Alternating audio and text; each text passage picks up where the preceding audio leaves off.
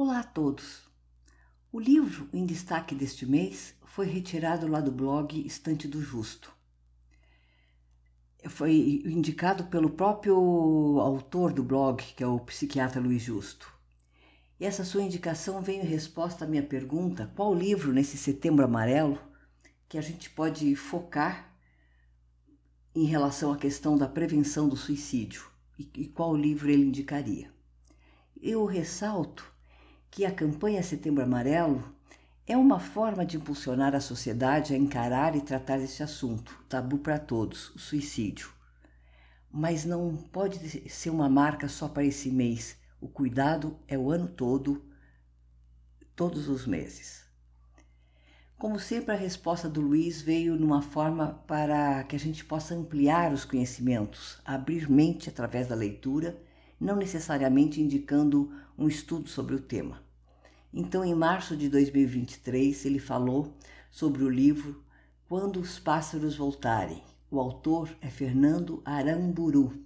A tradução foi de Paulina Wacht e Ari Roitman, a editora Intrínseca. E aqui está a resenha do Luiz. Embora não seja algo habitual para a maioria das pessoas, há quem se interrogue sobre o que justifica a preservação da própria vida, passiva ou ativamente. Mais frequentemente, perguntas dessa ordem não são formalmente articuladas, mas o tema, tão intrincado, pode ser pano de fundo do próprio viver. Tratar da morte é quase sempre aludir ou discorrer, discorrer ao ou sobre o inescrutável, vestido pelas mais diversas fantasias ou crenças para que não se caia no silêncio radical. Não se trata somente de aceitar a ideia de um fim, mas de tentar compreendê-lo, apreciá-lo. A tarefa pode viabilizar a fuga do sofrimento ou encarnar a angústia quanto ao vazio e à luta por mitigá-la, talvez mais. Em alguma instância, pode cumprir a função de esvaziar de sentido e de importância o que se pretende, o que se possui, o que se sente no espaço terreno da vida que se tem. Todavia, do outro lado dessa moeda, reluz a questão da importância da vida. O que há nela para que seja preciosa? Há vidas ou eventos que correspondam a justificativas mais legítimas do que outras? A maior parte da vida de cada um e de todas as vidas é tecida por acontecimentos corriqueiros e, numa análise mais rigorosa, verdadeiramente imponderáveis. Há poucos atributos de grandiosidade explícita ou mesmo de consistência duradoura. O comezinho parece ser o fio do viver. Isso carrega um enorme desafio quanto ao entendimento da substancialidade do que se dá no passado, presente ou futuro, e sua relação com o valor da vida, com a necessidade tão antiga e primária de conservá-la e tomá-la como bem maior. Nesse campo, instalam-se mundos inteiros, muitos frequentados pelos filósofos ao longo da história. Há engrenagens invisíveis, indestrutíveis e capazes de triturar a razão e de fazer sobreviver o ser humano.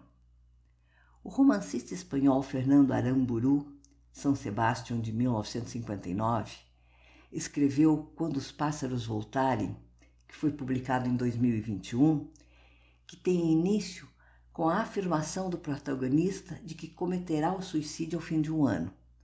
Não faz nenhuma declaração sobre motivos para o término voluntário da vida. Ao invés disso, passa a contar o que viveu desde a infância. São capítulos curtos, sempre muito vivos e que não seguem ordem cronológica. Ele é um professor de filosofia e, interessantemente, não faz digressões teóricas. Descreve sua história de modo coloquial e aparentemente sem pretensões a filosofar. Todavia, ao relatar fatos e sentimentos comuns a grande parte das pessoas, e no entanto sempre particulares, faz uma extensa e muito original reflexão sobre os sentidos e a importância que se pode dar à vida. O que há de especial nele é a capacidade de reconhecimento da riqueza disfarçada no dia a dia, que não daria um romance num primeiro olhar, que talvez não atraísse a escuta nem dos amigos mais fiéis e resilientes, a potencial chatice de relatos que não prometem encanto e citações, ou que, de algum modo, é esperado nas narrativas que mereçam atenção. É brilhante a demonstração da existência, da extraordinariedade e no conjunto singular das vivências de cada um.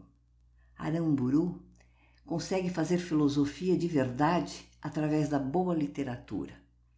Nada de situações, de citações eruditas, nem de linguajar pretensioso. Uma festa de sabores percebidos na grande sinfonia que promovem durante a leitura. Fica a resenha, uma vez mais, excelente do Luiz Justo. E o convite para que conheçam lá meu blog, meu blog entrem lá, w w w ponto estante do justo ponto com. Esse é o blog do, do Luiz Justo, que tem todas essas lindas resenhas de vários livros, né? É um desafio para a gente conhecer o blog do Justo. E se vocês vão acessar o meu site, que é w w w ponto cristina oliveira ponto org, terão, além desse episódio de podcast, que está já na terceira temporada, todos os demais episódios desde dois mil e vinte e um. Pessoal, meu até breve a todos.